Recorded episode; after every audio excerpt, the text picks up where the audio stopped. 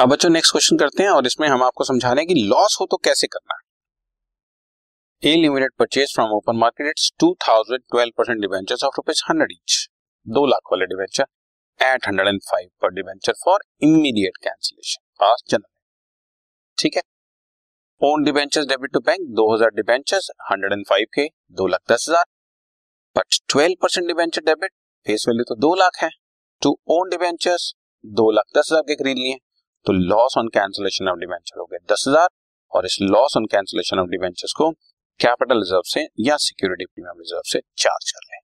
Capital reserve और security premium reserve debit जैसा कि क्वेश्चन में गिवन होगा to loss on cancellation of debenture. वैसे आमतौर पर मैंने बोला प्रैक्टिकली लॉस ऑन कैंसिलेशन या लॉस होता नहीं, पर अब क्वेश्चन में आ रहा है तो हम आपको बता रहे हैं कि लॉस ऑन कैंसिलेशन डिवेंचर को फिर राइट अप कर देते हैं कैपिटल रिजर्व से ही या सिक्योरिटी रिजर्व से।